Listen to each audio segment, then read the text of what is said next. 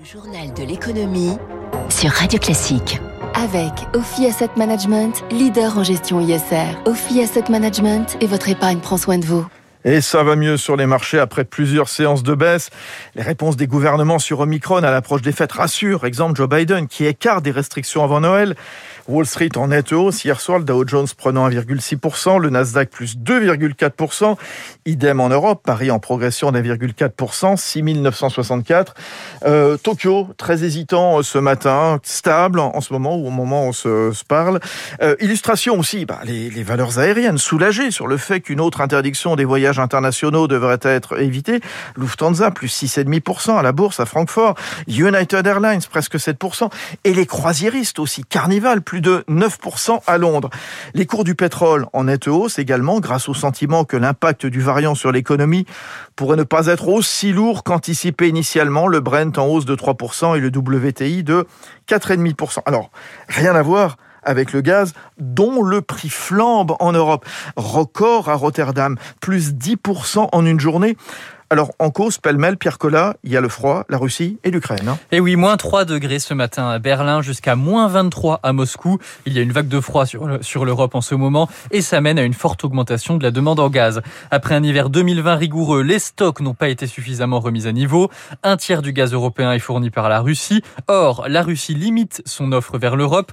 Hier, un gazoduc passant par la Biélorussie s'est arrêté alors qu'il représente 20% des exportations vers les pays européens. Est-ce pour faire monter les prix et ainsi justifier la construction du gazoduc Nord Stream 2. Autre explication, la Russie fait-elle pression sur l'Europe à propos des tensions militaires dans l'est de l'Ukraine? En tout cas, le bilan est implacable. Les prix du gaz sont sept fois plus chers qu'au début de l'année. Tout juste. Et les cours de l'électricité pouvant être influencés par ceux du gaz, voilà qui ne va pas alléger la facture des clients, particuliers comme industriels. Avec cette illustration peu banale, L'usine Nirstar Dobi dans le Nord qui fabrique du zinc, elle va être mise à l'arrêt le 2 janvier pour au moins deux mois. C'est un gros consommateur puisque pour produire 170 000 tonnes de métal, il faut l'équivalent en électricité de l'île et sa banlieue chaque année. Une décision difficile à prendre mais nécessaire comme l'explique son directeur Xavier Constant. On est sur une inflation vertigineuse hein, des prix de, l'électricité. Il y a un an, on était autour de 40-45 euros le mégawattheure. La semaine dernière, on était à 400. Là, on annonce des pointes à 600. Il nous conduit à devoir produire à perte si on continue à produire. On va perdre euh, du résultat en étant à l'arrêt, mais on va en perdre moins que si on continue à produire. On va assurer les commandes grâce aux autres usines du groupe aux Pays-Bas et en Belgique. Et puis, on en a d'autres qui sont situées euh, aux États-Unis. C'est pas une décision qui nous permet de faire pression sur le gouvernement. Euh, on arrête parce que on n'a pas le choix, mais ce que l'on espère, c'est que nos discussions avec le pouvoir public nous permettent de bénéficier d'un courant électrique de façon fiable et à un tarif compétitif. À noter qu'après 12 ans de retard, le PR d'Olkiluoto en Finlande a démarré hier pour la première fois. Le réacteur nucléaire d'Areva doit fournir 15% de la consommation du pays. Alors je vous parlais du Nasdaq, euh, Omicron ou pas, selon Wedbush Securities, les valeurs techno devraient progresser en 2022. Le lancement par Apple de lunettes connectées l'été prochain pourrait provoquer un rallye sur les marchés actions. Le courtier américain s'attend également à des milliards de dollars d'investissement de la part des géants de la tech dans le métaverse. Vous savez, cet univers virtuel présenté comme l'avenir de l'Internet. Il est 6h43 sur Radio Classique. Un coup de tonnerre chez Eramet. Le géant minier découvre un trou de 45 millions d'euros, 2% de sa trésorerie. Une enquête interne est ouverte sur une présumée fraude financière à Zaïs Perronin. La fraude vient de l'intérieur, au sein même du service de gestion de trésorerie au siège du groupe à Paris. Depuis, Eramet mène l'enquête, le groupe minier a retrouvé des responsables, des mesures disciplinaires ont déjà été prises à leur rencontre, c'est ce que les dirigeants assurent. L'affaire ira même jusqu'au pénal dans l'espoir de récupérer une partie du montant. Sanctionner et réparer donc, mais aussi mieux prévenir, le groupe mobilise toutes ses ressources et compte renforcer son dispositif de contrôle interne. Sur les marchés, les répercussions sont limitées. Le titre du groupe a certes reculé en bourse, mais de 1,3% seulement. Et d'après un analyste financier, ça n'ira pas plus loin. Pour Eramet, l'affaire est donc maîtrisée. L'entreprise met tout en œuvre pour rassurer ses investisseurs. La banque néerlandaise ING, l'une des plus anciennes en activité, cesse son activité de banque en ligne en France. Plusieurs candidats se profilent pour la reprise. Société Générale, Crédit Mutuel Arkea et Crédit Mutuel Alliance Fédérale. Le secteur financier et le financement de l'économie. On connaissait le crowdfunding, le financement participatif. Il faudra prendre en compte le crowdfunding éco-responsable. De plus en plus de banques s'y mettent. C'est le cas de la Caisse d'épargne Normandie, avec son placement baptisé Kiwai ENR pour énergie renouvelable. Explication de son président Bruno Goré.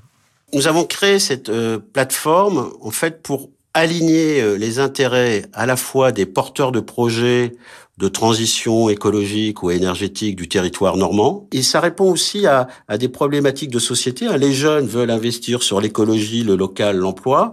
Et les plus âgés sont aussi intéressés par des placements euh, différenciants, mais qui ont aussi un sens, euh, on va dire, éco-responsable. Donc c'est une rencontre entre des porteurs de projets qui ont peu de visibilité et des, des particuliers qui souhaitent euh, investir, mais sur la transition écologique en particulier. Nous avons atteint une vingtaine de projets aujourd'hui, mais le projet le plus emblématique pour la région, c'est le projet de, de champ éolien offshore de, de Fécamp.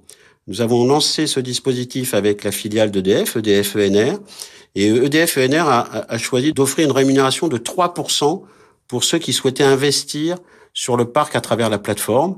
Et, nous avons pu réunir près d'un million d'euros sur l'ensemble du territoire, uniquement par des Normands qui souhaitaient soutenir ce projet et investir dans ce projet. Bruno Goré, le président de la Caisse d'épargne Normandie, avec Vincent Touraine. Attention, Sujet explosif à l'approche de la campagne, celui de l'héritage et de l'impôt sur les successions.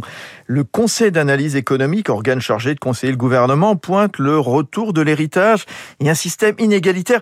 Il recommande une réforme en profondeur de cette fiscalité Explication de Émilie Vallès. La fortune héritée représente aujourd'hui 60% du patrimoine total en France. C'était 30% il y a 50 ans.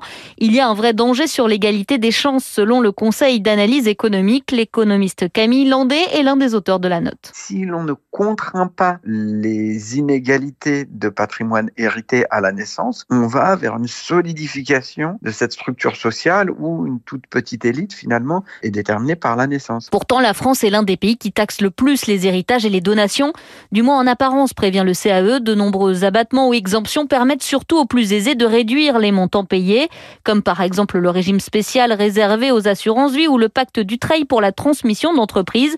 Et cela ruine le principe de progressivité. Si c'était des exemptions qui avaient une très forte justification économique, il faudrait évidemment les garder. Mais les effets bénéfiques sur l'économie, sur l'emploi, sur l'investissement ne sont pas démontrés. Or, ça coûte très cher aux finances publiques et ça augmente très fort les inégalités. Il faut donc revoir ces mesures, clarifier, simplifier le système. Le CAE préconise aussi de prendre en compte tous les héritages reçus au cours de la vie d'un individu pour établir le taux d'imposition qui lui sera appliqué sur une succession au moment du décès de ses proches. Voilà les explications d'Émilie Vallès. On entendait Camille Landais, proche de Thomas Piketty, qui a co-rédigé ce rapport. On y reviendra avec l'économiste Christian Saint-Etienne à 7h15 sur Radio Classique.